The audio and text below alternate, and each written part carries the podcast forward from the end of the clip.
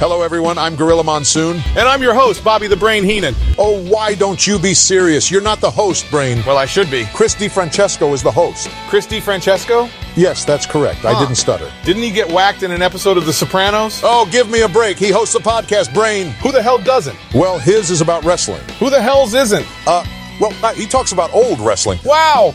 What a novel idea. Oh, give me a break. Next, you're going to tell me he's got a wrestling theme name for the show? Well, he, uh, Come on, Monsoon, spit it out. it's the Hot Tag Wrestling Podcast, So what? and it's starting now. What's going on, everybody? Welcome to the Hot Tag Wrestling Podcast. Christy Francesco, George, and Dean are here with y'all. And um, man, first off, I just want to say thank you to everybody who's been downloading. I'm going to use a wrestling term. Each and every one of you uh, who are downloading this show as often as you are, and I'm so grateful for that. I mean, I'm I'm getting updates on you know episodes that we recorded last year or episodes we recorded during covid that people are really just gravitating to and uh that's a great thing about wrestling and that's one of the reasons why um i evaded the idea of discussing current things because when we review all these pay-per-views from back in the day and shows from um you know the, the last 25 30 35 years it's evergreen content so it's that's what's so good. You can go back and listen to a review of WrestleMania 19, and it's just basically an overview of that specific point in time where, um, you know, if, uh, those who talk about wrestling currently every single week or you know daily, good for them. That's that's great. That's that's what they want to do. That's the niche they've created, and that's awesome.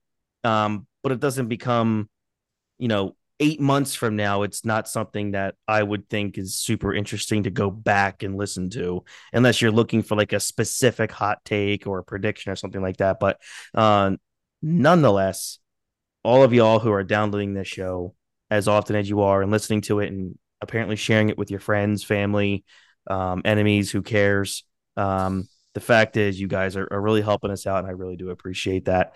Um, so thank you. We got so many more things to come.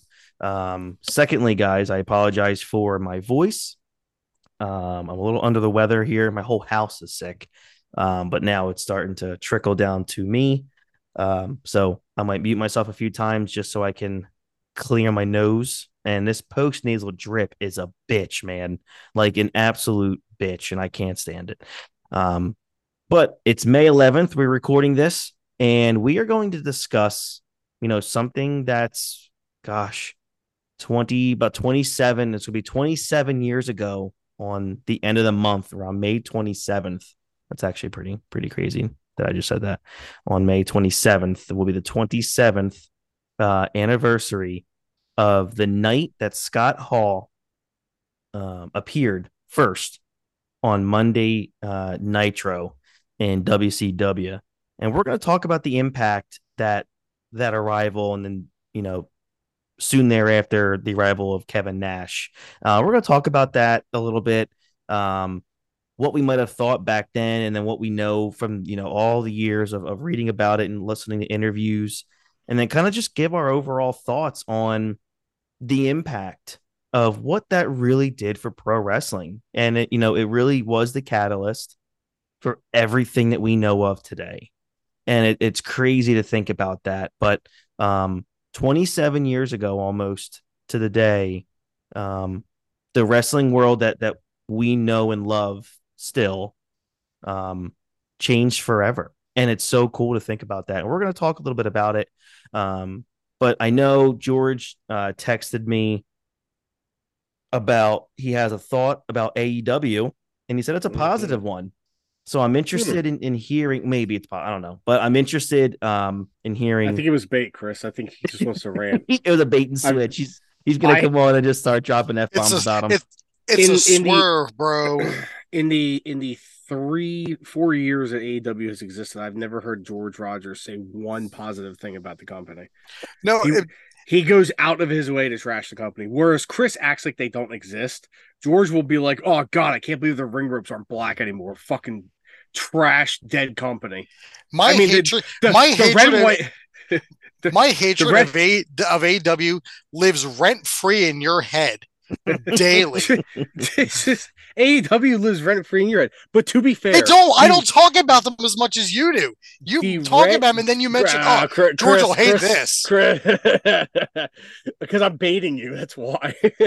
but, but to be fair, the red, white, and blue ring ropes that AEW have are fucking horrid. Yeah, they are. Yeah, they are awful. Mm. Uh, that's the reason I don't watch. That's the sole reason I don't watch is the ring rope color. yeah, sole reason. So let um, everybody know that's the sole reason.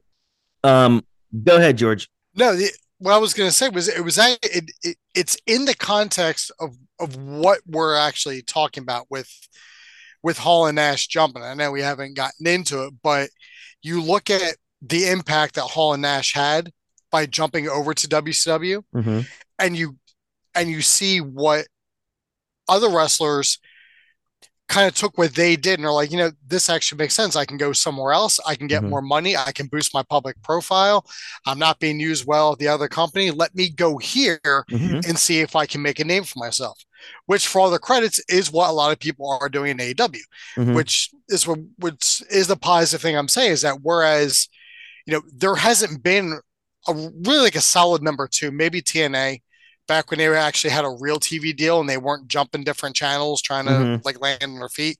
When they were on Spike TV, when that was a legitimate, you know, Thursday night slot, you know, the, the, that was the last time there was a legit number two. But you get all these people now who, who a lot of people haven't heard of unless you live knee deep in the IWC tape mm-hmm. trading and looking up things on YouTube.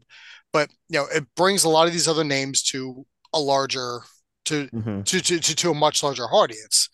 And people getting the idea to kind of do that all stems from Nash and yeah. Hall jumping over to WCW.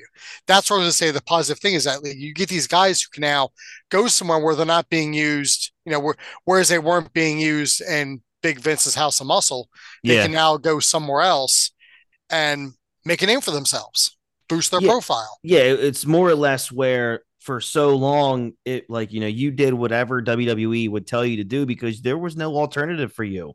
It was either you're going to do what they tell you to do, whatever gimmick or any kind of promo, anything in the world, you know, work 300 days a year, no breaks, or you're going to be, you know, working at the 2300 Av arena or whatever in the bingo hall in Philly in front of, you know, 100 people making 50 bucks and a hot dog and I'll see you tomorrow.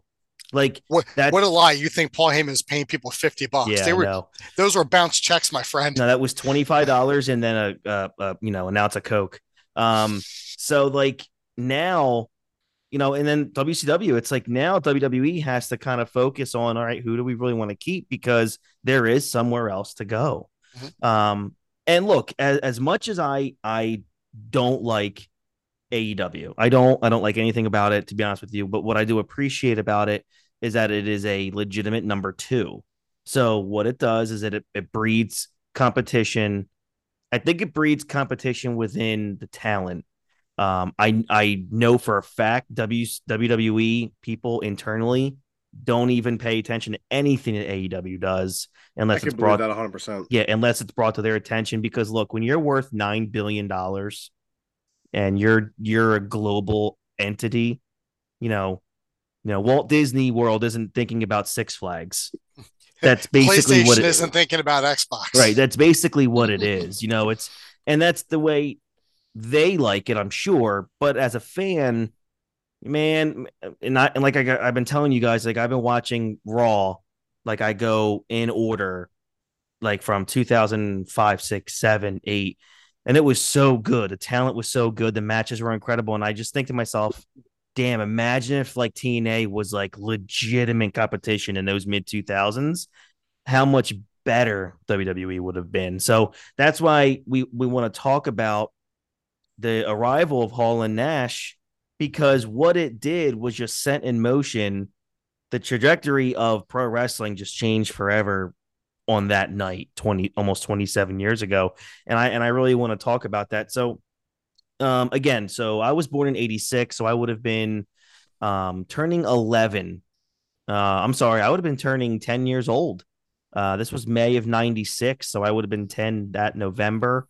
Um I re- I remember hearing about this um, from friends in school because I mean I didn't know Dean at this time, obviously, but uh, we always had I had that group of friends. Uh, a couple watched WWF, which was me, and we had a couple friends who would watch WCW Monday Nitro. So we would talk the next day about what happened, and then that's how I, w- I would find out. I remember talking about that. Uh, George, did you watch Nitro when this occurred, or if not, how did you hear about it? I I didn't watch that night. I actually heard about it the next day Mhm. uh, at at school because you know we went to school back in those days. It was, it, it was a safe place to be. You didn't worry about this, that, and the other. Um, I remember hearing about it, and they're like, "Hey," you know, and some of the kids were like, "Hey, Razor Ramon was on WCW," Mhm. and I'm like, "But isn't he in WWF?" Yeah, because I didn't have the internet. I was poor, so I knew nothing about nothing. So I got all my insight, you know, was just people talking about it at school. So I'm like, "Where's Ramon?" Like, like, like, no, he didn't. And then Mhm. you know, I made sure to watch Nitro like the next week, and I'm like, "Hey, that's that's where that's Razor Ramon." Yeah. And I just Um, kind of kept watching. Then the next, you know, and a couple weeks later, Diesel shows up. I'm like, what is going on? Yeah. Like I thought it was a legit invasion. Hmm I was That's like, oh, what I maybe thought. I Yeah. thought maybe these companies are working. I'm like, oh, maybe these guys are working together. Maybe they're, I you know, I didn't know about exclusive. You know, one company was working this, another company was working that. I assumed, you know, hey, you could just kind of go wherever you, you know, wherever you wanted. You know, it didn't, it didn't matter. I didn't learn Mhm. about any of these inner workings until as I got older. But I was, you know, 96. I was 12. Yeah. Or I was, I was 11. Yeah. So I didn't, I didn't know. I didn't know anything about anything. I assumed they Mhm. were just, I assumed they were just there. Yeah. Uh, Dean, how about you? Was I watching Nitro? Yeah, I was deep in WCW at the time. hmm I um I mean I would still watch WWF, but I was you know, shotgun Saturday night, you know, all that stuff. WCW was my jam in the nineties. I use that term, yes. Um, I like it. I like I liked it much more.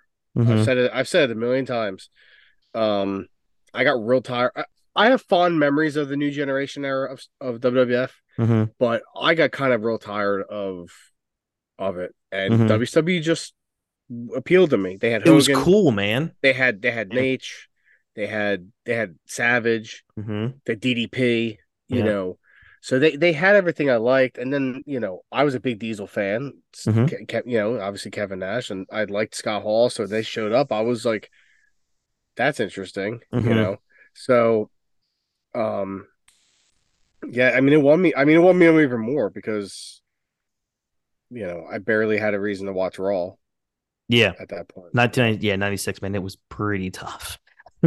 um, Yeah. you know, and if we look back, you know, Scott Hall was technically the first member of the group to create the interest and have fans, you know, wondering what he was talking about on, that day. And kind of to give everybody a view, if you haven't heard, or if you just want a refresher, you know, at first to viewers of Monday Nitro on uh, May 27th, 1996, it was, you know, a throwaway match. Steve Doll, who had made a name for himself as part of the Well Dunn uh, earlier in his career, the tag team, was competing against Colonel Robert Parker's The Mauler, who was, Was a, that a ma- was that Mike Enos Mike Enos, yeah.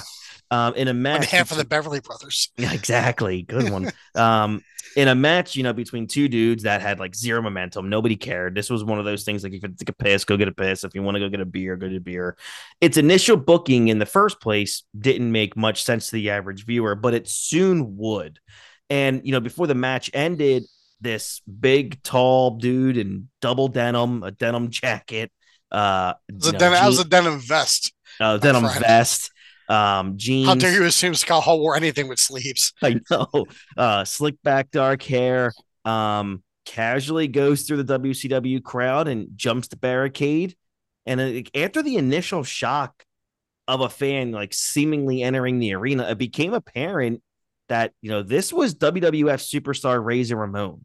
You know, Mhm. he, you know, he had last been seen in the WWF in um April at WWF In Your House, Good Friends, Better Enemies. You know, he was he was losing um to the recently debuting Vader at the time. Only eight days earlier, he was on a card for the WWF at Madison Square Garden, where he competed in his go away match against Hunter Hearst Helmsley. Um, what was going on? Um, we remember what happened at that night. Um, Wait, the curtain that- call. That's a bad guy, and, and you're a good guy, and you guys are hugging. Oh no! um, you know, this was barely a week after the curtain call, and here's Razor Ramon showing up on Nitro television. He grabs the mic and he says, You know, look, it's not the most amazing promo, but it was something that will be remembered forever. He looks into the camera, and this is where you look at where you thought it was like an invasion. He doesn't say his name, Scott Hall. He doesn't Mhm. say his name is Razor Ramon. He looks into the camera and he goes, You people, you know who I am, but you don't know why I'm here. Mhm. And uh, it's like you look back and you get chills because it's like, is that is it an invasion? What is Razor like? I literally just saw Razor the month before. Yeah. And and then you know he's like, Where's billionaire Ted? Where's Nacho Man? Um, you know, that punk can't even get in the building. Me, I go wherever I want, whenever I want. And where is Scheme Gene? Because I got a scoop for you. Scheme Gene. Um, and he goes, you know, uh, and for anybody else in WCW, if you want, hey, and then he finishes, it, if you want to, and then he finishes it with, hey, you want, you want to go to war, you want one, you're gonna get one. And with that, it was the first major bombshell that was dropped, and what would soon become the Monday Night Wars. And like looking back, guys, like how like amazing is it to think of shit like you look back now and that was literally the shot heard around the world Yeah. yeah, like- it really was. i mean it's so cool and like we look at it now like so much has happened in the last 27 years anything and everything that you can imagine can happen it's like has happened since then like the screw job or you know then you got the you know what happened like with owen and you got all these things that happened that were such mega news stories and then even from a storyline perspective i mean shit i mean if it wasn't for chris benoit dying or you know being a murderer we would have had to find out who the hell blew up vince mcmahon's limousine so it's I like wish I wish that would come out one day. i know It's just like, hey, this was the plan because I'm so curious to what like was truly going to happen. Kizarny was behind it all. Shut, all right, kick this guy off the damn show. Kizardi. Um, but you look back and it's like, man, Kizik this kiz kazai kizoff kiz. Oh yeah, you want to kick me off, and you're gonna talk like him. I knew if you mentioned him, Dino, Dino bust out that impression. um, and like George, I'll ask you, man, like how amazing is it when you look back and you go, just that simple promo, Scott Hall changed everything forever.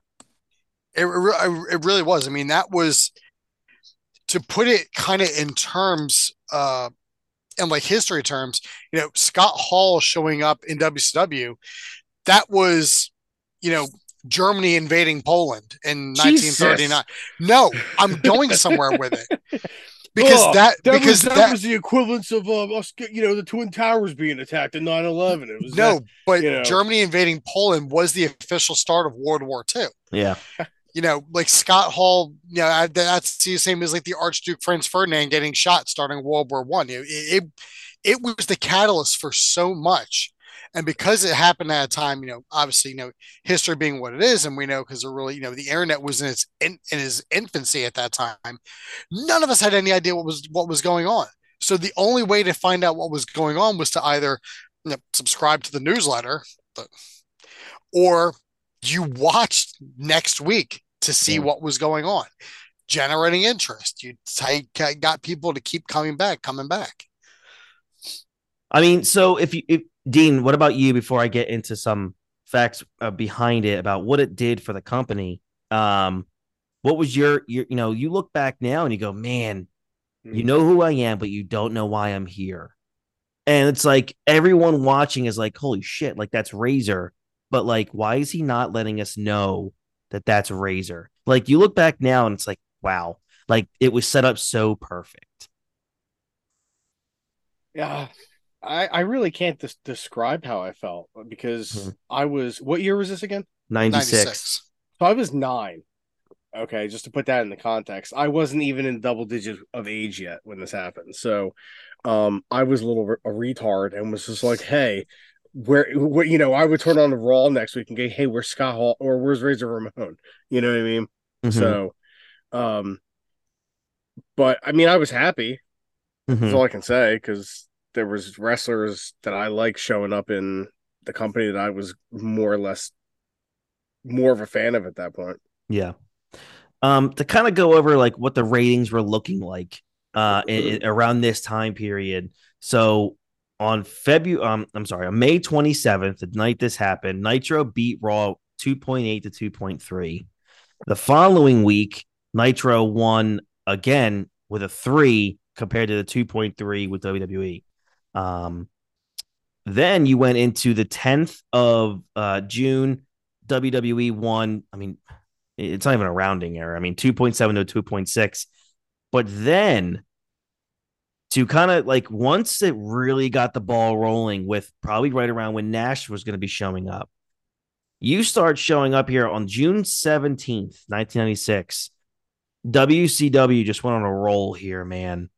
N- 3.4 to, to 2.3, 3.3, 2.7, 3.5, 2.5, um, a 3.5 to a 2-1 for Raw. Like it was an absolute 83 week juggernaut. Like looking at this, a 3.7 to a 1.8 in And that- on on and- October 14th. And that's the thing. Nash debuted in WCW on June 10th. Yep. So people turned in the next week Yep. to see what the Big hell was time. going on. And that was a big jump from a 2.6 to a 3.4. Over a mil- they gained over a million viewers the next week. Hmm. Like almost about I mean they and they beat Raw by over a million viewers. I'm sorry. So Neat- and it, moving the needle. Yes, like a legit needle mover. And like this is when you get into you now once Hogan, you know, once the NWO was revealed, the third guy, holy crap, like the WWF just stood no chance for a long time. Um and look, you know, Eric Bischoff wanted to create like enough suspense for fans to believe that WWF wrestlers were invading WCW as the original intent of, you know, his new world order. And, you know, Hall made that clear when debuting by walking through the crowd, entering the ring to cut a promo. And, you know, the promo created just instant interest with Hall declaring like this takeover was coming. And it caused fans to keep tuning in to Nitro over Raw. So it was, it's crazy to to think about what this started. Um, and it, it's just so cool to to think about it. Like in the days before the internet was even a, thing in '96, um, you know, or remotely as accessible as we have today. The, the world of wrestling fans were full of questions when when when Hall debuted. You know, things like contracts and their expiration dates weren't generally known. Like, how the hell did you look that up? Unless you read the dirt sheets, you were probably being lied to 95% of the time. But nonetheless, like there was nowhere to go to find contracts. Um, so for most of us, 99.5% of us, they had no idea that Razor Ramon um, or the man that portrayed Razor Ramon um, had given his 90 day notice three months earlier, you know, to avoid his contract from rolling over when it expired the week before his WCW appearance. So outside some, you know, message board forum, as they call it, um, and tape traders, like you said, George, most fans were unaware, you know, of the infamous curtain call at the time. The moments after, you know, Razor and Triple H's match when Triple H beat Hall, that's when we saw the Kliq, Razor, Diesel, Triple H, Michaels. They broke, you know, the the fourth wall, the kayfabe wall, um, to say, you know, goodbye to to uh, to Scott Hall. Um, you know, the, the lines between reality and fiction were completely blurred now. Like far more fans of the mid 90s were used to were were used to, you know, where Vince McMahon had admitted it was all just sports entertainment in recent years, right? He was still talking like Razor Ramon. He still looked like Razor Ramon. is it really Razor Ramon? And, you know, did WCW know he was coming into the building? See, it sounds stupid now when you talk about it, but then you have to put yourself in 1996. There wasn't Twitter, there wasn't Facebook, there wasn't Instagram. Shit, there wasn't even MySpace for like another six years. So it's like, you know, this is we how we found out is how we're telling you guys this. The next day, I had to find out from another nine year old kid who came in and said, Yo, Razor Ramon was on Nitro. And we're all like, What? What the, what the, what the hell was Razor Ramon do? The only thing about WCW that I knew in 1996 was was Saturday nights in Disney MGM studios. I would always watch Saturday night on TBS. I always watch WCW Saturday nights on TBS. That's all I knew of WCW. I heard of Nitro, but I was again, I watched Monday Night Raw because that's where Shawn Michaels was, and that's what I did. Um, but then when someone comes in the next day at school at lunch at our table and says, "Yeah, Razor Ramon showed up on Nitro," I'm like, um, "All right, I guess I'm gonna find out what channel WCW Nitro is on my TV. Chris like does, Chris like doesn't matter. WCW doesn't exist to me. um, like just thinking about that, like how, and I'll, I'll I'll go to you this time, Dean. First, like for so long, like you said, that new generation era, like we were told it was all entertainment. You know, these are just you know professional athletes or ear here. You know, he basically was telling us it was scripted sport but it was just you know sports and entertainment. Scott Razor shows up on on Nitro, and it's like holy shit, like this reality base now, like this mm. is real. Is this is this an invasion? Um, like what's going on here? Like the, the it, it it it's so cool to look back and be like, man, this was brand spanking new, and it, because we didn't know that that um Hall was done with WWF eight days before we're just assuming shit. Uh, Razor Ramon showed up at WCW and now he's in the middle of the ring cutting a promo saying there's a war. Damn, what's next? Like, what do we do? Oh, that was the question. What do we do? No, it's like, you know, it, it's wild to think of what we didn't have back then and how it was so rare to have something so fresh and so new when we were told for so long, oh, that's just entertainment. Well, I mean, as a nine year old, I, I will say that things still felt kind of real.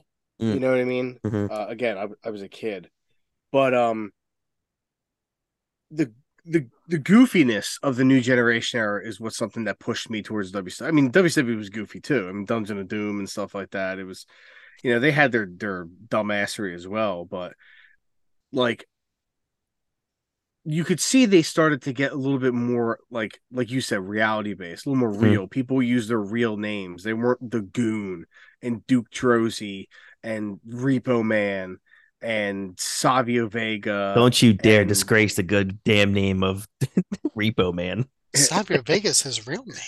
But you know what i mean? There wasn't you know it, it got too gimmicky. The sultan. the like, Sultan, like you know, Max Moon. You know, it just got too gimmicky for me at nine. It, it just got too gimmicky, gimmicky. Because I will say, it was around maybe a year prior is when I started to discover old NWA VHS tapes at West Coast Video. So when I discovered the NWA, um, that is where I was kind of like, you know, maybe the Sultan's pretty fucking stupid. You know what I mean? Like, maybe. yeah, maybe. You know, and then my, you know, my dad, because my parents for a few years lived down in Virginia Beach, so like they were in it was Flair country. You know what I mean? Like, yeah. So you know, we I would watch that stuff with him sometimes, and you know, here and so I would just gravitate to WCW, and then just not really knowing what was going on. I mean, you're right. I mean, you know, I was, I, you could, I, I knew the differences between the companies. I knew there was two different wrestling mm-hmm. organizations, mm-hmm. you know, but it just kind of shocked you when you actually saw the jump. You know what I mean? Like, because realistically, I would say probably when I really got into wrestling, Hogan was already in WCW. Mm-hmm. You know, um, as you know, I would watch old VHS tapes of him in WWF, but he was already in WCW. So you know, I didn't actually see the jump even though he was he was out of wrestling for about a year roughly. Um, you saw like literally three weeks prior, you know, Scott Hall is on WWF programming, and then boom, Mhm. here is here he is on WCW. It's kind of the same thing with Rick Rude, Yeah. you know, and, Yeah. and Lex Luger. One minute, you know, I I'll never forget that, you know, uh, n- not to deviate from the NWO, but like Lex Luger was on Raw Mhm. wrestling a match one week, and then the next week he shows up on Nitro. You're like, what? Like, what is going on here? It was the same thing. It was just, it was so great, and you know, not to not to drudge up AEW's garbage, Mhm. but I feel like they have tried to mimic that in the early years of the company. We're like, who's debuting this week on the AEW? And it's just like, oh, good, it's Bobby Fish. I don't care. You know what I mean? like, like, it, like they're like they're not getting like Scott Hall. You know what I mean? So, but um, it started with WCW. You know, Yeah. Unfortunately, that's something WWEF has never really done. Where like you had this huge surprise from uh like from people like i mean Mm. you know when the invasion angle started i mean you knew what was going to happen you knew some of those wrestlers were going to show up so it's like you're like oh god man i can't believe Yeah. shawn stasiak showed up holy shit You I thought what mean? Jericho was pretty big. yeah i would say that's probably their biggest and the Mhm. radicalz a little bit too um but jericho was probably like their one like scott hall scott hall moment, Yeah, you yeah. what i mean Where- Especially where you're how like- he debuted yeah Like, we're- with The Rock. yeah getting The- buried by the rock Mhm. uh, the, the, the radicalz um surprised me because like Benoit had just won the WCW title like recently. So I'm like, oh. They because So they tried then when he- him. So then when Yeah. he showed up, I'm like, oh, I guess he won that title for one night and then said, peace, I'm leaving. Mhm. i'll tell you right now george i always forget that he won the wcw title Yeah. Yeah, it was like a last second ploy to try to get him to resign. There's a there's a lot of things that they forget about with Chris Benoit I nowadays. know. Yeah. oh wow uh, but but yeah chris it was it was just it's you always were like who's gonna debut next once Yeah. once hall showed up and then i mean luger was already in the company but like you were like oh who's next hmm Gold, goldberg Um, yeah, it's it's it's crazy, but then like even looking at it from a nine year old perspective, now fast forward to where you are today. How cool was it to look back and be like, man, like if only like I knew then what I knew now. Um, I'm so happy that we didn't have what we had back then because it would have ruined everything. Because we would have Oh, knew sure. about we would have knew about Scott Hall three weeks ahead of time. Kind of like Really? Cody when Yeah. he showed up at And- WrestleMania to face and then- Seth. Like we knew, you know, before he was even out of AEW that he wasn't going to resign. He was going to Yep. come back. And everyone knew like a week ahead of time CM Punk coming back in Mhm. AEW. So everyone knew. and now i mean it's pretty much it's it's all but a foregone conclusion that he's Right. gonna be sho- showing up next month at uh collision right. So like that's the thing. It's it's like thank God. I mean, and like I look back now and I'll watch that Nitro and I'll be like, God, it's still so cool to me because nobody knew. We did not know nothing, and there's no way of knowing. Um, And you Oh, and George, you and, and you can't even act like you were the coolest fucking guy in the room. And you're like, oh, I knew. Like my dad subscribes to the Wrestling Observer. I I knew for weeks that this was coming. It's like you you knew nothing. Just Yeah.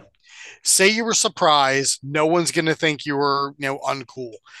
But I go back and I I watch that promo. You know, it, it comes up usually, especially around this time of year. It it shows up in all the in the reels and the and the different news feeds where like Scott Hall shows up and he doesn't say his name. All he says is, "You know who I am." So it's like so he's already automatically telling people, "You guys know I'm a huge star. I don't need to tell you who I am mhm. for you to recognize this face."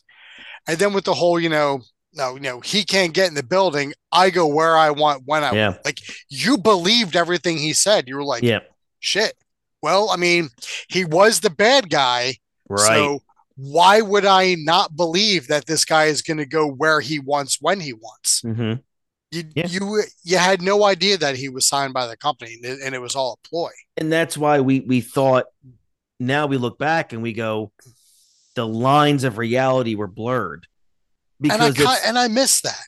I miss being surprised Yeah. on a Mhm. weekly basis. You know, Thanks, I, I mean, I don't, I, I I don't watch Dynamite, but it'd be nice if I'm scrolling. through. Usually, I, the four three four is the only page on Facebook that I still follow that's wrestling related because Mhm. they do live results of the shows when they're on. Like if I miss some Raw because we're recording, or if I'm out somewhere I don't, and I can't catch SmackDown, I can at least find out, you know, what matches happened.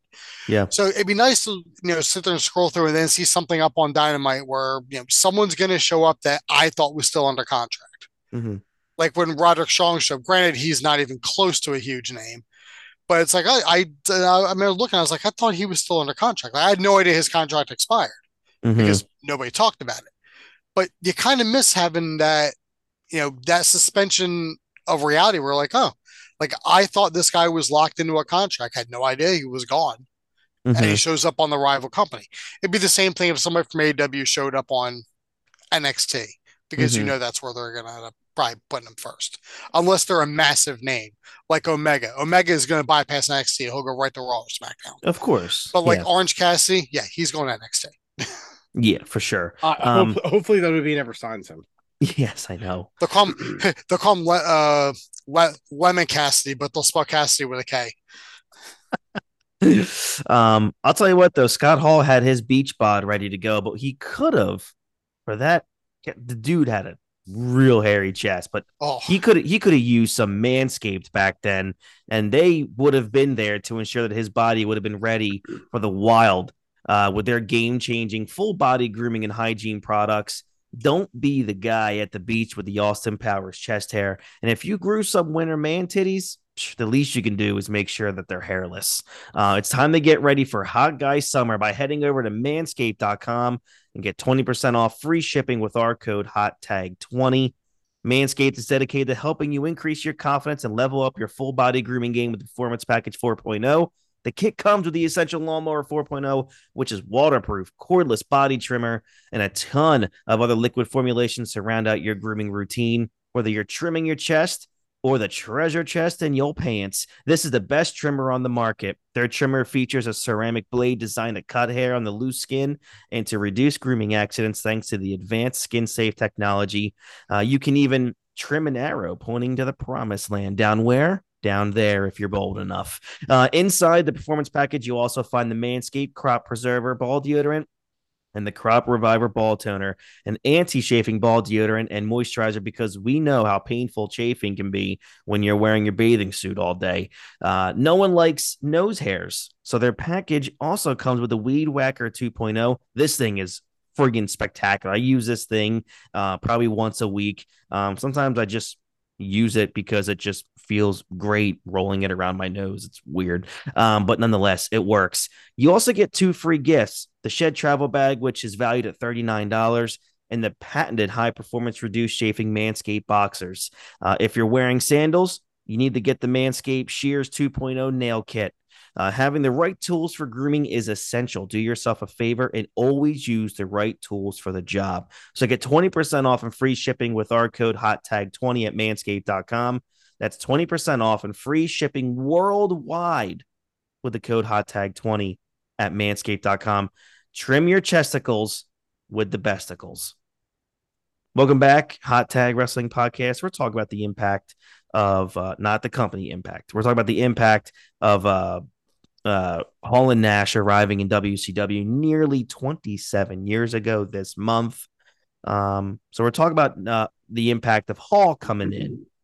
Two weeks later, after Hall was on TV, you know, berating uh, Eric Bischoff and talking to the camera, saying how, you know, he has another friend coming.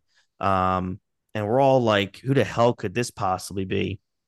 You know, two weeks later, the intrigue furthered when just recently the WWF World Champion Diesel joined Scott Hall in the ring, creating the Outsiders, um, who asked then broadcaster Eric Bischoff. Uh, so this is where the big boys play, huh? And this is the funny part that everyone talks about 30 years later. Look at the adjective play. You got to It's not that. an adjective, Kevin. we ain't here to play. Uh, and thanks, you know, and thanks to the apparent hostile invasion of two of WWF's top stars of, you know, a month ago, two months ago of the entire new generation era. Um, the following week's episode of Monday Nitro, June 17th, became the first time ever that Nitro beat uh, Monday Night Raw in the ratings. And it's just crazy to think, man. And as that story continued to unfold, leading to what we got just a short time later with Hulk Hogan being the third man and creating the New World Order. You know, WCW beat the WWF every week for 83 weeks, and they shifted that complete balance of power um, for the first time since like the mid 1980s, which was a decade. Um, so, George, I'll start with you, man. We get the stunning revelation that Scott Hall, Razor Ramon, is now in WCW. Two weeks later, man, we get Diesel. We get Kevin Nash. I was just, I just got done ordering Good Friends, Better Enemies, watching that pay per view with Shawn Michaels beating Kevin Nash. And I never would have thought at that time, like, oh, okay, never going to see Kevin Nash in WWF again. Um, and all of a sudden, here he is showing up on Monday Nitro. Looking back, man, how how amazing is that? Like, just like like we can't even get a we barely get surprises now. Shit, WCW was nearly doing it on a weekly basis back then. Yeah, it, and I watched that because I wanted to see, I wanted to see what Same. was what, Mhm. was. Yeah, I I missed the Hall debut. And I was Mhm. like, you know what? Let me let me see what he's let me see what he's talking about. I was not expecting, you know, Big Daddy Cool even a little bit. Yeah. yeah. You know, you never you you never know that and and you, and it could have been anybody. It was like, you know, I got a friend coming. It, it, it could have been anything. It, it could have been anybody. I mean, we know from like at this time, uh, I think about last year, uh, about last year around this time, um, Razor was kind of like buddy buddy with Savio Vega. So, you know, was that his friend he was talking about? I mean, he was still showing up on Raw, Mhm. but I, like I said, we didn't know that Razor Ramon was no longer a part of WWF. Mhm. We assumed this is part of Invasion, so it very well could have been that. Mhm. Never would I have guessed that it was Kevin Nash Yeah. but I've always been a, a big fan. Yeah, just you know, tall guy, tassels, what's not to like. Um, I was like, wow, this is really interesting stuff now. And then they mentioned a third guy. I'm like, who the hell's this third guy going to be? Mhm. It, it, it was it. They made wrestling must see. Yes. It before that you could miss it, and you know whatever, no sweat off your back. Yeah. But these guys, you wanted to see what antics they were going to do on a weekly basis. And if you missed it, you were just kicking yourself the next day when all of your friends had saw it and they were talking about it. And you're like, oh, did you see? You're like, uh, no, I was watching Night Court. And they're like, ah, pfft, this dork missed, this dork didn't watch wrestling last night. Yep. I was watching the Westminster Dog Show. It How about you? Um, how about you, uh, Dean? What? Man doesn't pay attention. Um, you're, you know, you look at the fact that your thoughts on Kevin Nash when your he thoughts on up. Kevin Nash, like now, you don't have to Oh. tell me like when you were nine, but you know, you Oh, look I back at now how the well, I- I shock system say- worked. Yeah, when when I will say when I, I was a kid when he showed up, I was like, okay, what's going on? Because like I was a huge Diesel fan, big Yeah. Diesel fan. So, um, but now looking back at being 36, right? Yeah, um, that is. I think I would I like that would I, how how can I describe that like if if if Hall was the the shot heard around the world it was actually man I'm I don't want to use this I'm, g- analogy, I'm gonna it's I'm gonna bad. use it, Dinks. I'm gonna I, I think I know where you want to go, but you don't want to say it. I mean I'll say If- it if you're gonna say it if if if Scott Hall was the invasion of Poland, then Kevin Nash was the Pearl Harbor bomb. no I was I was gonna say Oh. Scott Hall Scott Hall was the bomb on Hiroshima and Kevin Nash was the bomb on Nagasaki Jesus God. My apologies to Kaientai. I don't mean that I'm sorry, rude, but- Taka. I love you. But in in the ret the retrospective of the wrestling world, that's really kind of what it was.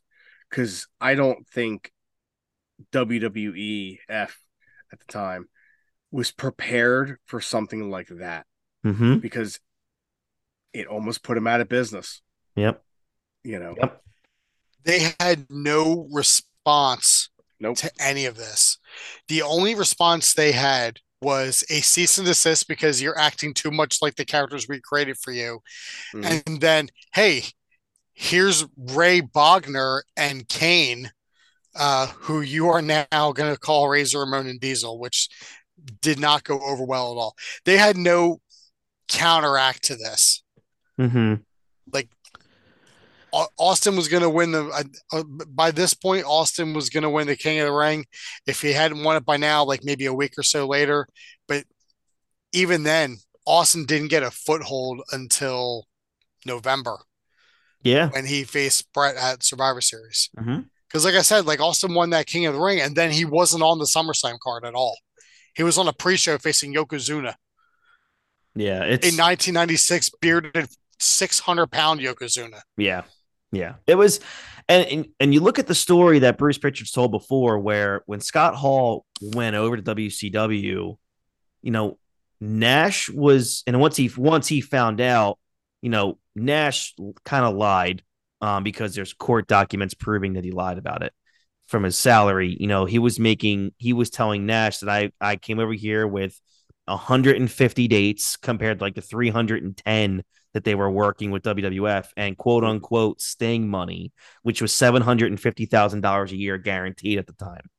You know, court documents shown that I think Hall made like four hundred and fifty thousand. Um, like a year or so later, yeah, he was bumped up to that, but he wasn't signed for seven fifty. Um, Eric Bischoff has said many times he didn't bring anyone over. Um, over the Ric Flair number, which was 500,000 at the time, right away. Of course, Mhm. later on, you know, you got the brilliant businessman, businessman of Nash getting the League and what's it called? The League of Nations um um uh contract stipulation. Whereas if you bring a single person in here that's making a um, you know, if they're making a thousand dollars more than me, I we all me, uh, myself and Hall automatically get uh, favored nations. I'm sorry, favored nations contract. Um, you know, if you bring up a guy that's making seven hundred and fifty-two thousand dollars and I'm making seven fifty, Scott and I automatically get bumped up to seven fifty-two.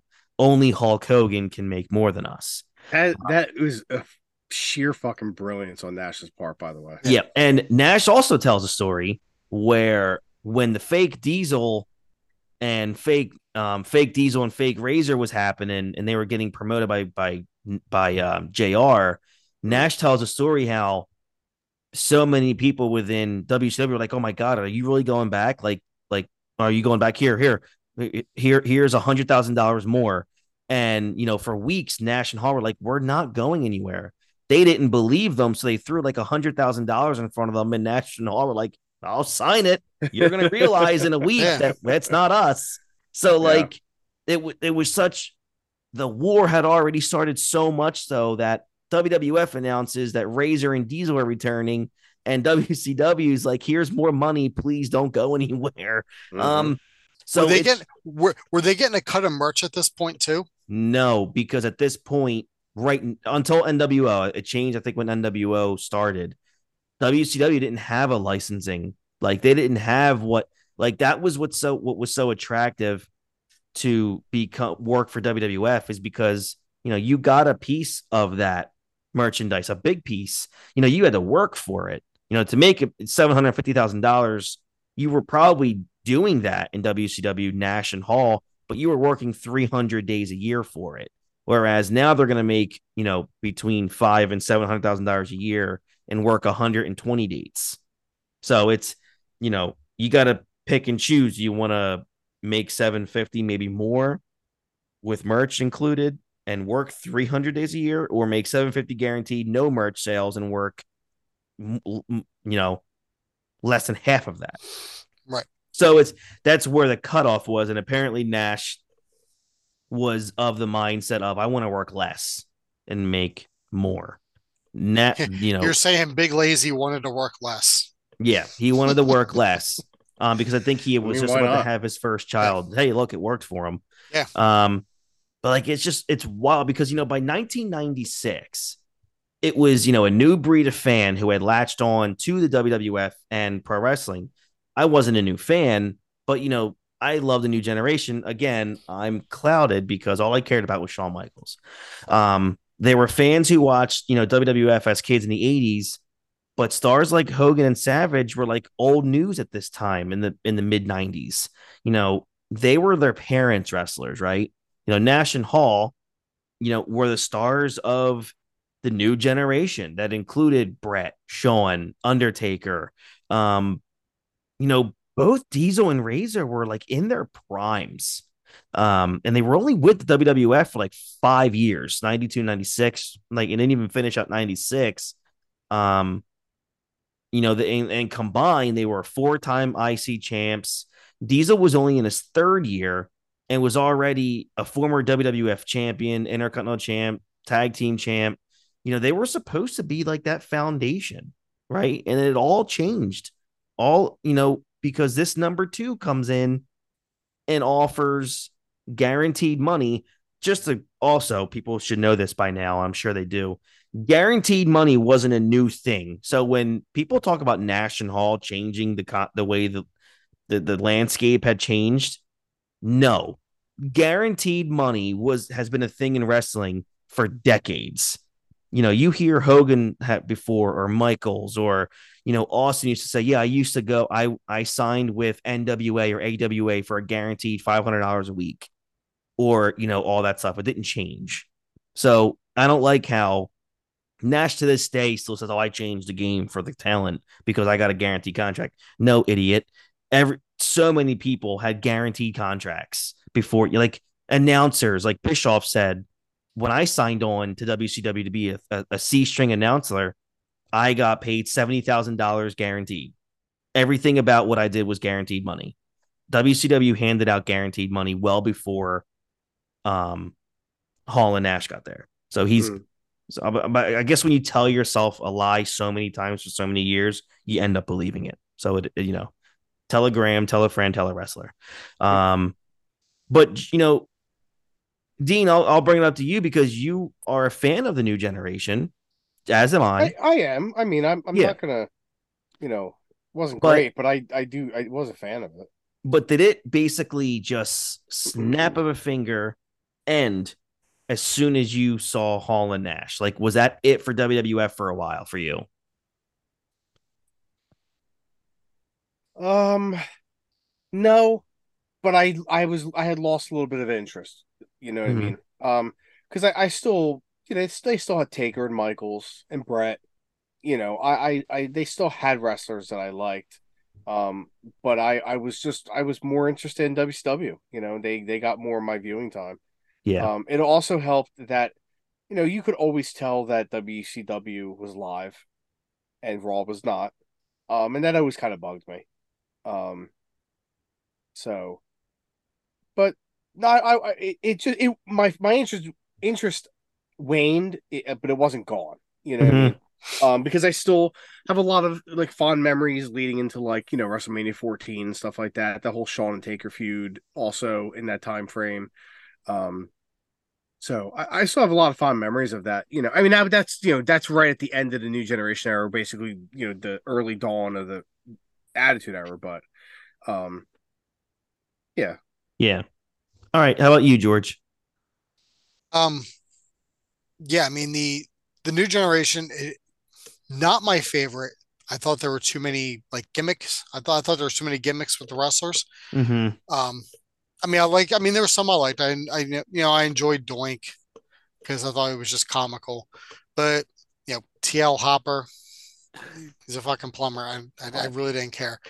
I, always thought forget about TL Hopper. like I like I thought this was legit kind of gonna be the end. I'm like, you know, like WCW is putting out TV that you kind of want to watch. You know, if I missed an episode of Raw, I don't feel, I don't feel, like you Left missed out. anything. Yeah. you know, because nobody was talking. That's like nobody at my school was talking about Raw. No. Everybody was talking about Nitro. I was the only clown that so did. you know, I so I thought you know this was going to kind of be. clown. You know, I thought this was kind of kind of be the end. I was like, um, like maybe this is the you know maybe this can be the new hot thing to watch. Mm-hmm. Um, let me That's where actually it's at, pose a brother. Let me actually pose a question to you, Chris, since you Sure. like to ask a lot of questions. I'm gonna pose this to you since you're the resident Shawn Michaels fan Yeah. uh, in the group. I mean, Mm-hmm. we're all fans, but you take your fandom to a whole different level. You got his number in your phone, so you know, we don't. I have a, I have, I have He's got- seven random digits, and I tell people that it's Shawn Michaels' number. He's got he's got a picture of Shawn in his wallet. Yeah, As a kid. Yeah, Yeah. it's a picture of Shawn as well. wallet. Shawn's got the, the lasers behind him from the school picture. But it's a, but it's Shawn. But it's Shawn now. I, I've seen Chris's wedding picture. He's cut out Morgan's head and put Shawn's there instead. The um, so let me ask you this, Chris. Sure. When they, when they talked about a third guy coming over, did Mhm. you think that Shawn Michaels was going to jump and go to WCW? I did. Because I mean it it made when you're looking at it from a fan perspective at the time, it, it makes sense. Mhm. Of course, I look back now and I go, I mean, God, he was ironclad on a five year contract. But um, I look back now, I go, wow, who's the third guy? And I'm thinking to myself, okay, Razor and Diesel. who Well, I who mean, if else could be the third guy? I mean, if you if you read the Observer, you kind of got a spoiler to the third guy because Dave Meltzer said it was going to be Mabel. He also said it was going to be the British Bulldog, Bret Hart, Lex Luger. Which so I to be honest with you, I had no idea who the third guy could have been. my second thought at the time was Macho Man because he was the he was he- he's been a heel before. So I Mhm. thought, all right, well, if it's not Michaels, I remember thinking like oh, it could be Macho because he's a WWF guy and he has no problems being a heel. So why Mhm. not? So I, I never thought in my life Ho- Hogan never would have. You could bring me back 10 different times in 1996. And if you would have told me Hulk Hogan was turning heel, I would have been like, yeah, that's a stupid take. Stupid take. It's Hulk Hogan. No, if you were watching WCW, then you would have been you wouldn't have been shocked with all the ridiculous shit he was doing with like, you know, Pastamania. uh, Dark Hulk Hogan in the in the in the graveyard with the sword and the mask. You know, there's no Hulkamaniacs here and stuff There's like no- that. Wait, ah, this water's cold. Mhm. Ridiculous. Um, and and So yes, I, I so yes, I had a thought that it was gonna be Shawn Michaels, and I was like, oh, well, I'm permanently be- going to Nitro now. You know, I remember when was it? Remember when Taker got hurt Mhm. and he d- disappeared before he came back as the the American Badass? I legitimately was expecting him to go to WCW. I knew, I know now. You look back now and go, there were rumors about it, but I was at that point. I was like, yeah, he's going to show up in WCW. Yeah. Like it's happening. yeah, that, Um, that would have been weird. Him showing up in WCW and losing a match to Billy Kidman. I mean, he would he literally just would have been Mark Calaway, or he would have been Mean Mark Callous again, and he would have just been the American Badass. Like right. that's exact. It's exactly what he would have been. it's crazy, man, because you look at it and it's like if what if it was like Taker? What if it was Michaels? And I've we've said this before, and we'll get into it, you know, later when we talk more, not tonight, but we bring up more about uh the NWO. I just don't think it would have worked with anybody else. I agree. It, I just Would not it- have worked at Sting. Remember they said Sting was the backup plan? That Yes. wouldn't have worked. That it would wouldn't have been cool for about six months, and it would have been gone. Hey, remember when. Sting turned heel and they and people cheered him? Yes, yeah, Yeah, I It- also like whenever whenever Hogan talks about the NWO, he's like, "Oh yeah, like they came to me with that," and I was like, "Yeah, this sounds like a good idea." Meanwhile, ten different people have been interviewed about it, and they're like, "Yeah, nobody knows if Hogan's going to do this or not." Day of Bash at the Beach. that's correct. Yeah. Um, yeah, yeah, Hulk, we we know. Let me ask you a question then, Dean. And I haven't Yeah. heard this name brought up. Do you think it would have? I mean, what? Again, let me preface: it wouldn't have been Hulk level. Nothing would ever. Do you think Naitch would have worked? No, No. Okay. No. there's no there's no way it would have worked with Naitch. I mean, Naitch was already like a natural heel, but he, he already had the horseman going. Yeah. And So I've said it- that a million times that the Horsemen is the group that should have went against the, the NWO and killed off the NWO. That when they reformed the Horsemen, remember you know remember when they they had the big ceremony and they were all In wearing the tuxes. That should have been when they killed off the NWO. But of Yeah. course, you know Bischoff did not want to kill off the Golden Goose, No. and he you know, and uh, unfortunately in '98 nobody gave a shit anymore. Well, because Mhm. also around that time is when he brought Warrior in, so Warrior had to feud with the entire NWO. Yeah, Yeah. So I'll like, tell you that's what what though. because that's what everybody wanted to see almost ten years later.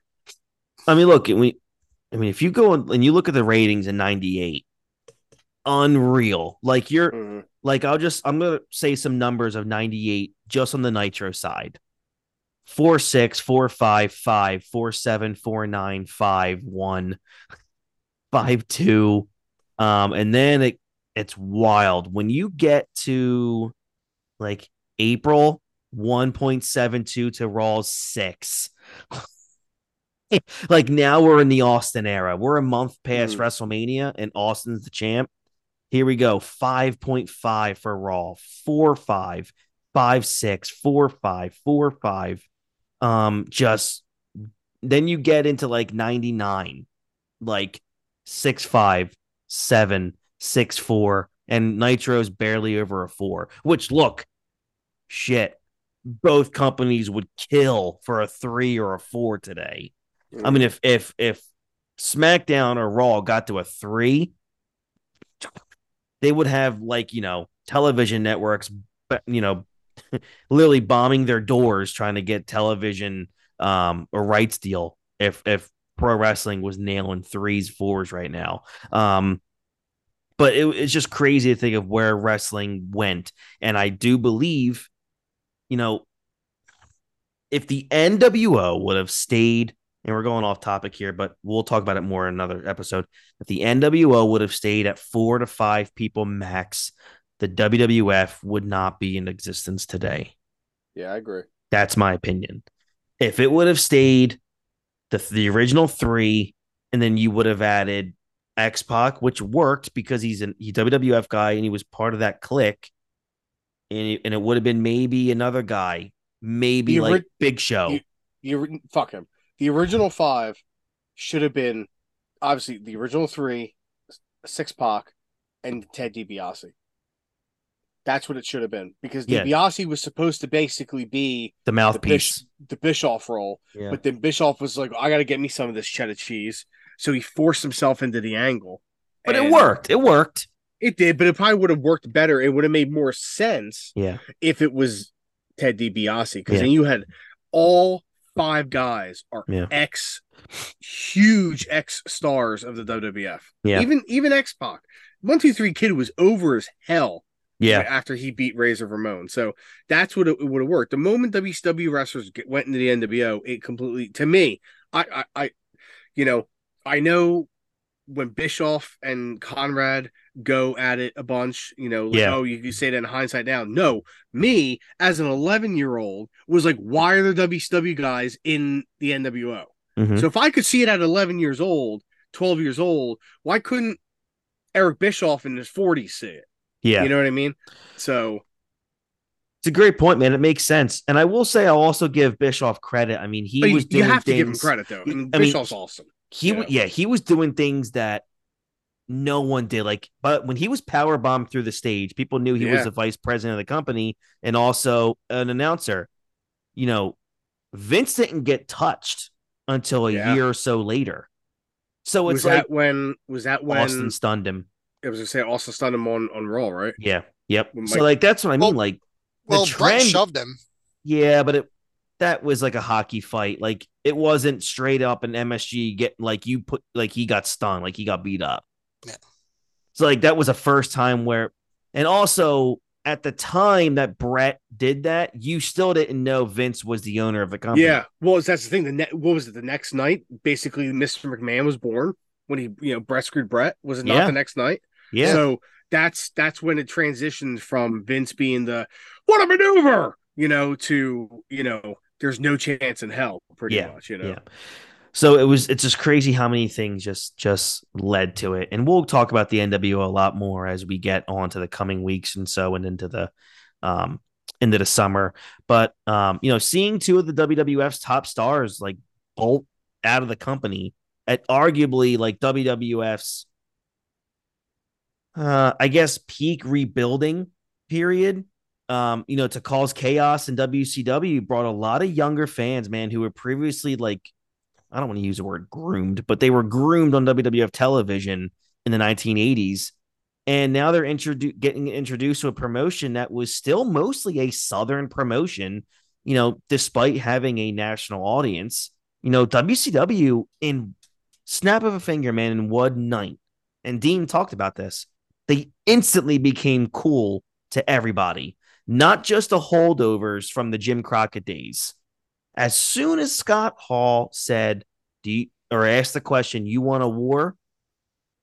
His character, you know, intended it to be directed at WCW management from the impending arrival of the NWO. But in reality, in reality, man, looking back, it was WCW's first public declaration to Vince McMahon and the WWF that starts sounding those war drums because mm-hmm. after that, man, pro wrestling just literally changed forever. And it's and that's why I wanted to talk about this because it's so cool, man. Every year it should be talked about on, you know, it, it should be like a thing on WWE Network. Like they should do something in May because it, it's without Scott Hall arriving that night, without Nash coming in two weeks later, and then without shocking the globe with Hulk Hogan shit, man, we wouldn't have The Rock. We wouldn't have Steve Austin.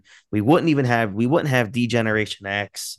Like we would have nothing. Nothing if if it would have just stayed this the way it was when like you said like the four or five groups man we are literally still watching WCW Nitro on Turner every week like it's just it's just wild within a two year period, though, how how quick it went downhill. But for those 83 weeks, man, it was a party. Like like for the first time in my life, I remember it was cool to say that I watched pro wrestling.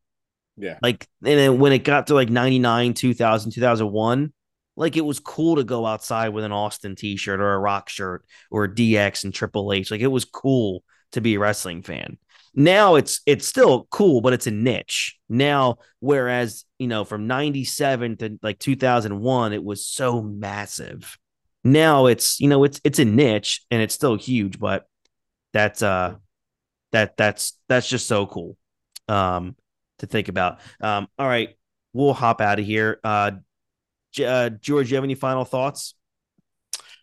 Um, none that I can then I can really think of just more or less, as I said before, I kind of miss it. I, I kind of miss a time like this when, when wrestling was must see, and you know, it felt like a big event and not just a niche thing that only you know a collection of people watch nowadays.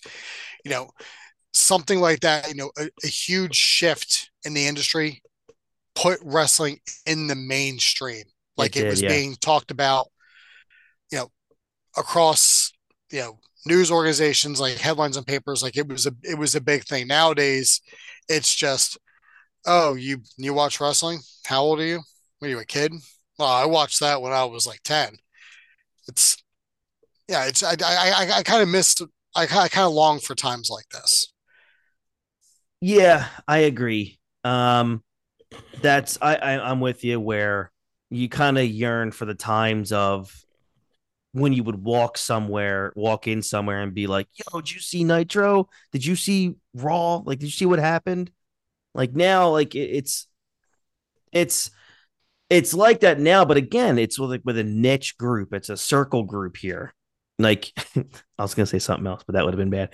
It's like it, like that little niche group now. Whereas back then, it's like no matter where you went, like if you had like an Austin 316 shirt or an NWO t-shirt, somebody was going to come up and talk to you about it because someone saw something or wanted to know about something. It's not like that now. I mean, it's just well, one, there's we consume so many things now in 2023, so it's kind of hard. But um, you know, wrestling technically is more popular than it's ever been, but it's just different. Um, you know, sometimes that's hard to explain, but it's just different. Um, but yeah. Um, all right. So next week, let me pull up my handy dandy notebook here. Next week, we'll be covering Judgment Day from 2002. Um, for those of you who might not know, let me see here. Judgment Day 2002 happened May 19th. Uh, to give everybody kind of an outlook May there. 19th. Yeah, no, May 19th. Uh, happened in Nashville, Tennessee. Um, pretty good buy rate too, 370,000. So here are some of the matches that we're going to be looking at. Uh, Eddie Guerrero against Rob Van Dam for the IC title. Uh, Brock Lesnar and Paul Heyman against the Hardy Boys. Uh, Steve Austin versus the Big Show and Ric Flair. Which one of these are not like the other? Um, Edge versus Kurt Angle, Triple H versus Chris Jericho, and a Hell in a Cell, Undertaker versus Hulk, Hollywood Hulk Hogan. You talk about like a silent banger, man, that people sometimes sleep on. What a pay per view this was um, in 2002. We'll be covering that next week. And then after that, we're going to be looking at Slamboree from 1997. Uh, looking forward to covering that. And then we're going to round out the month covering Hulk Hogan's 1989 in the WWF when Hulkamania was still running wild uh, for the world. Yep, for the World Wrestling Federation. Um, and then kind of give everybody an update of what's ahead. June, we've got Bad Blood 2004. We're going to discuss and review the Nitro before and after the Great American Bash 1996. Hulk Hogan running wild in the WWF in 1990. And then we will round out June talking about the wrestling landscape right before the arrival of the NWO. What was going on in wrestling? What were the ratings? Some storylines? What was the WWF doing? Uh, we'll talk about that. Uh, and then in July, uh, we've got our top five favorite Shawn Michaels matches that aren't involving WrestleMania. Uh, the Great American. caveat. I didn't know that. Yep, I just added that. Um, because I thought about it earlier today. I was like, I want to bring it up tonight. It can't be a WrestleMania Shawn Michaels match.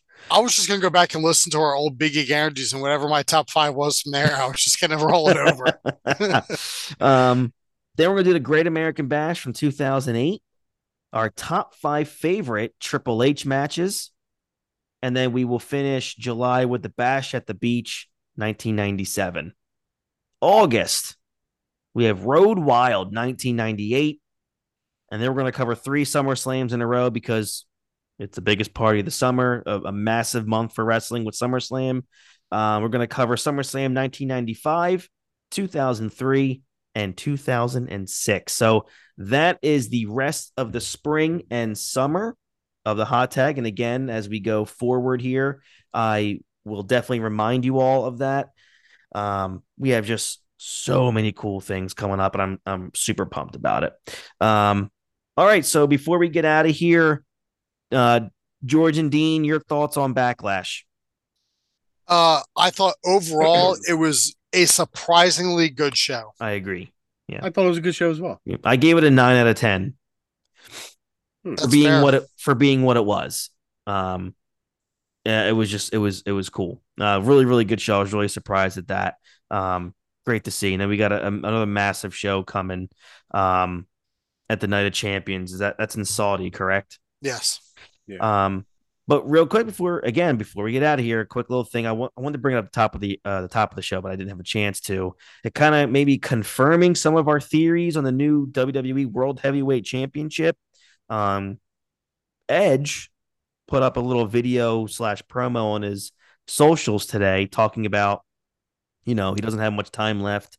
Um, but then he kind of goes into talking about the World Heavyweight Chi- Championship title belt and kind of easing all of our worries about them erasing the history of the big gold. Edge basically said, This is the big gold. It's a title he never lost.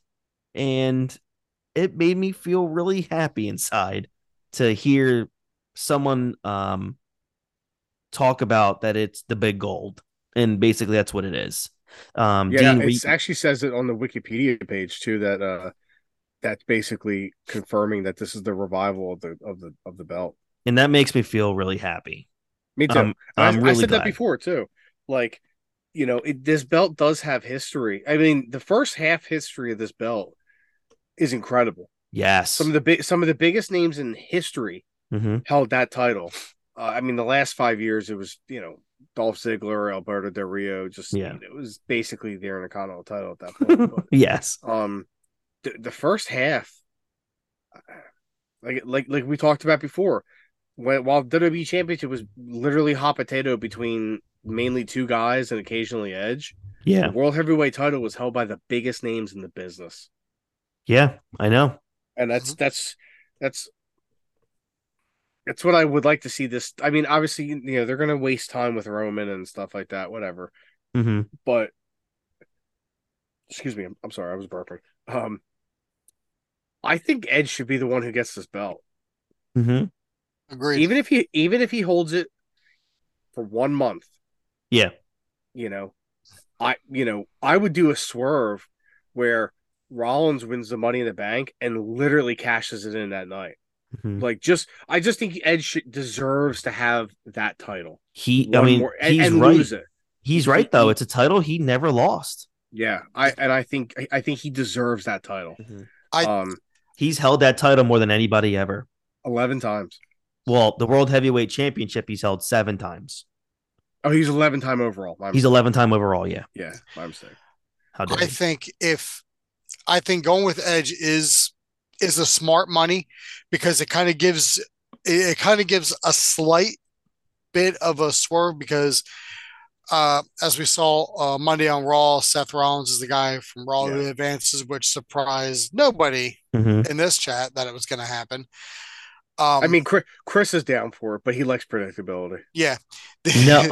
the um, if, I actually. I say if if Hmm. the smart money goes with Edge, and then since this belt is supposed to be exclusive to Raw and Edge is a SmackDown superstar, you have Edge show up on Raw and then maybe have Roman, you know, maybe have Roman on SmackDown come out and say something about, oh, you know, all the belts are now property of SmackDown. Then you have Triple H come out and say, well, that belt is property of Raw, so the superstar who held it had to go over, but a trade has been made in the process, yeah. and then Cody shows up on SmackDown to continue his So- his, quest for Roman. So That's that that's what I would do if I So- was It's not, it's not a bad idea. to clarify, Mhm. I wouldn't mind Seth Rollins winning the World Heavyweight Championship. I understand that can be predictable, but my, I mean, when you split the brands up as they are, two of the people that are in this match, that's, you know, two of the, um, I'm, I'm sorry, the person that Seth is going to face is going to be on SmackDown. So when they're saying that's going to be a Raw exclusive title, to me, it would make sense that it would go to Seth because I don't. We've already agreed, all of us, we don't want it to be on Cody, and that's not going to happen. Yeah. So it to me, the problem is the draft should have happened after Night of Champions. correct. Yeah. That's when it should. have They rushed that. It should have been after Night of Champions. I feel like um, this whole thing is rushed. The belt, the draft. It's like they're just like, we got to get this out, and it's I just, agree. instead of actually planning it out. But Yeah. They I- wanna- listen, I, they- I, I don't have want to any get it out before Vince takes full control again. I don't have any problems with Seth Rollins. I mean, I think his character's a little goofy, but he's an incredible worker. He's Mhm. there every single show. Mhm. Uh, but I feel about that. It's just the same way I felt about Moxley with AEW. Like the moment I saw Mox's name in that AEW tournament for the title, I was like, he's winning it. Like, so what's like, I, I, it's to me, it's the same thing with watching Roman Reigns wrestle matches. You know who's gonna win. Yeah. Why should I watch? Why should I invest in it if I already know the outcome? yeah. That- I would love to I see. about it. So you I would love to it with see Edge, uh, Edge win. and then you give it to Rollins in a couple months. You I know what think mean? that makes sense, and I or would you let love Rollins, that. or, or or you let Edge have it for a couple months and let Rollins win at SummerSlam Again, that's what I mean. on, Makes on, on a great big sense. stage. Yeah. Um, yeah, and that'd be an I- I would- incredible match between the two of them. I will say this about Mhm. SmackDown tomorrow night. Um, I am insanely looking forward to the triple threat match that is Oh, yeah. Edge versus Rey Mysterio versus AJ Styles. yeah. Like that is a pay per view caliber triple threat match. That's a WrestleMania triple threat match. I really hope that I know AJ's probably not going to win this because God, he's. I think he's officially to me become the most underutilized talent that they've had in 30 years. I know he had a really great run when he first came in, but that's the kind of dude that should be in the main event picture every every pay per view. He's mm. so he is literally the next gen's Shawn Michaels. He is unbelievable. Um, I would love to see AJ be the first guy to hold that title or Edge. Um, that would be great. But before I sign off, I wanted to ask you, Dean, because I didn't bring it up in the group chat when you sent it because I I um I can't stand the guy's existence. Um, what did what you said you listened to the basement dwelling um scum sucker JD from New York said something that you agreed about. What did what could he have possibly said that would have made any sense? Oh, I don't, dude. That was like Monday. I don't Tuesday. I don't remember. Okay. Um, um, I think he, I think he was just saying this kind of the stuff that we've been saying, like what you know, if this was supposed to be like a Raw title, why are there SmackDown guys in it? Why did you have the draft and stuff like that? He was at. Uh, listen, I've listened to like three, three of his shows since mm-hmm. the draft and the, the bell was announced, and I've agreed with like everything he has said. Mm. The like, only thing I, I just don't like, I've, I, have never, I never knew who the guy was. George yeah. always wars with him on Twitter, and then I don't like, war with him. No, I, I thought you said you always like are fighting with him on Twitter or something. he blocked like me. No, I don't. Um, again, I mean, I've commented on some of his stuff, but I mean, he's he's also the kind of guy that whenever there's a mediocre debut on Dynamite, he calls it a hmm. game changer. well, the thing is, the thing is, you can. I, you know what it is, is I, I have, I just WWE, nothing that WWE does makes me excited, really. Mm-hmm. So I kind of fall into that group of people who do bash WWE for everything that they do because it sucks. like uh, I was, I was excited for the world heavyweight. I listen yeah. when when Triple H announced that title, I was like, I actually was like, am I excited for Kurt WWE again? and then I was just like, wait a minute, Brock Lesnar is going to win this, or uh, Roman well. Reigns is to win this. And then it was like the WWE draft, and then the draft was a shit show. Yeah. And then they were like, oh, by the way, SmackDown guys are to be in this tournament. I was like, doing exactly what I knew they were going to do. Like nothing makes sense. What did I say? If it's simple, WWE's not doing it. Um, the, I look at, I think you like you enjoy it more than you put out, but I don't mean it in a way like you're you're a fake. I think you do admit when things are good. So I, sure. I JD yeah. has always come off as what I like to always say. He is the wrestling fan that despises wrestling. He mm. he hates everything.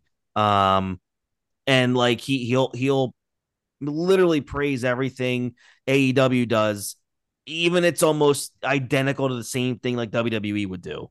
Like mm. he just finds things to hate about everything. Um, and and the fact that he's a you know a womanizing racist prick. But other than I, I that, no, I literally have no idea who this guy is. Oh yeah, good. Just don't. That's the thing. Like I, yeah, like I literally like I just you know what it was is after they announced the world heavyweight title, I was just kind of like looking for things to listen to about it. Yeah. You know, and I, you know, I listened to like Wrestle Talk and Cultaholic and, you know, all those, you know, all those YouTubers that, mm-hmm. that you know, wrestling YouTubers, stuff like that. And then I was like, JD, isn't this the guy George fucking has like constant fucking battles with him on Twitter. I thought you warred with him for some reason, but I guess you no, you I commenting on it. I, I think but I've then, commented on a couple of things, but like he's never replied to anything I said, which yeah is fine. I don't live and die by Twitter replies. Right, and then um, and then I was I was listening to a show about the world heavyweight title, and he was literally saying everything I texted you guys. Like it undermines Roman, it undercuts everything. It's a pity title, and I was like,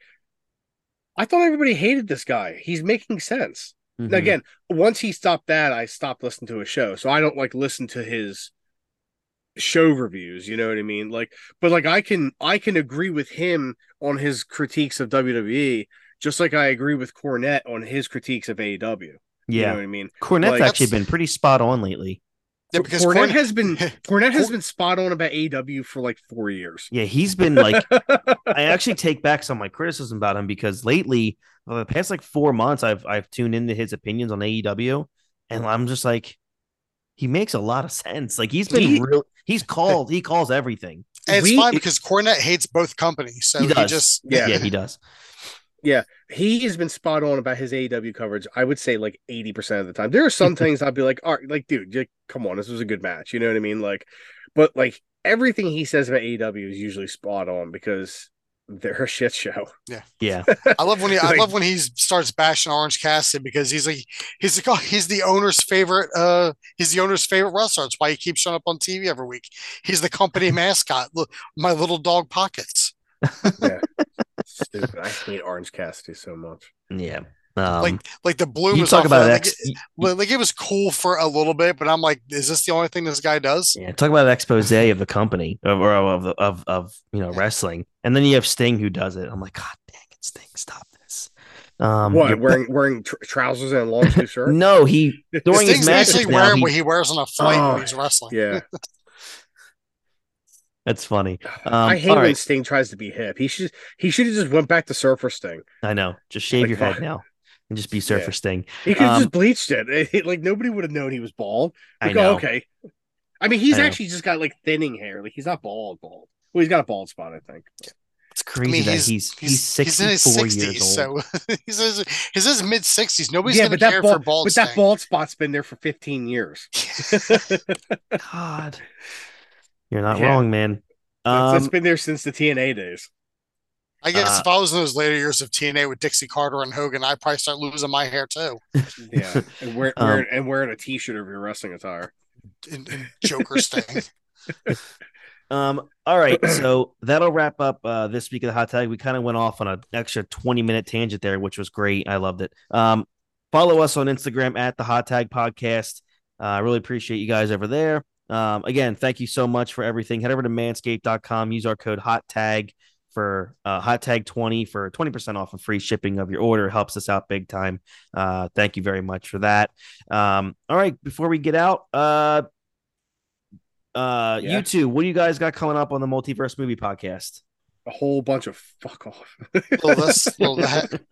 We got a Uh, uh, no, uh, Tanuki talk this week. Yep, we have a new Tanuki Awesome. talk. We're going to be talking about um, live action video game adaptations. So Oh, it should be that's awesome. so it should be a good discussion, which is good that we kind of planned this when we did because we well, we're not live action, but like movie, movie- like TV Movie adaptations. adaptation. Because we planned this because Mario came out last month, so we're like, oh, we'll just make our next Tanuki talk about you know movie adaptations or TV show adaptations because it'll fit in with what's going on. And Yeah, for sure. I'm glad we did because Yeah. Last of Us turned out to be a, a gem. Yeah. So Um, all right. So uh, we're looking forward to seeing you guys next week. Um, if you're a mother out there, have have a great Mother's Day weekend. Um, so yeah, we'll catch you guys here next week. This is the Hot Tag Wrestling Podcast. I'm Christy Francisco. That's Dean Holzeppel, and that's Johnny Outsider, or like we like to call him, George Rogers. Um, all right, everybody, have a great rest of your week and weekend, and we'll catch you guys down the road. Have a good one. Bye bye.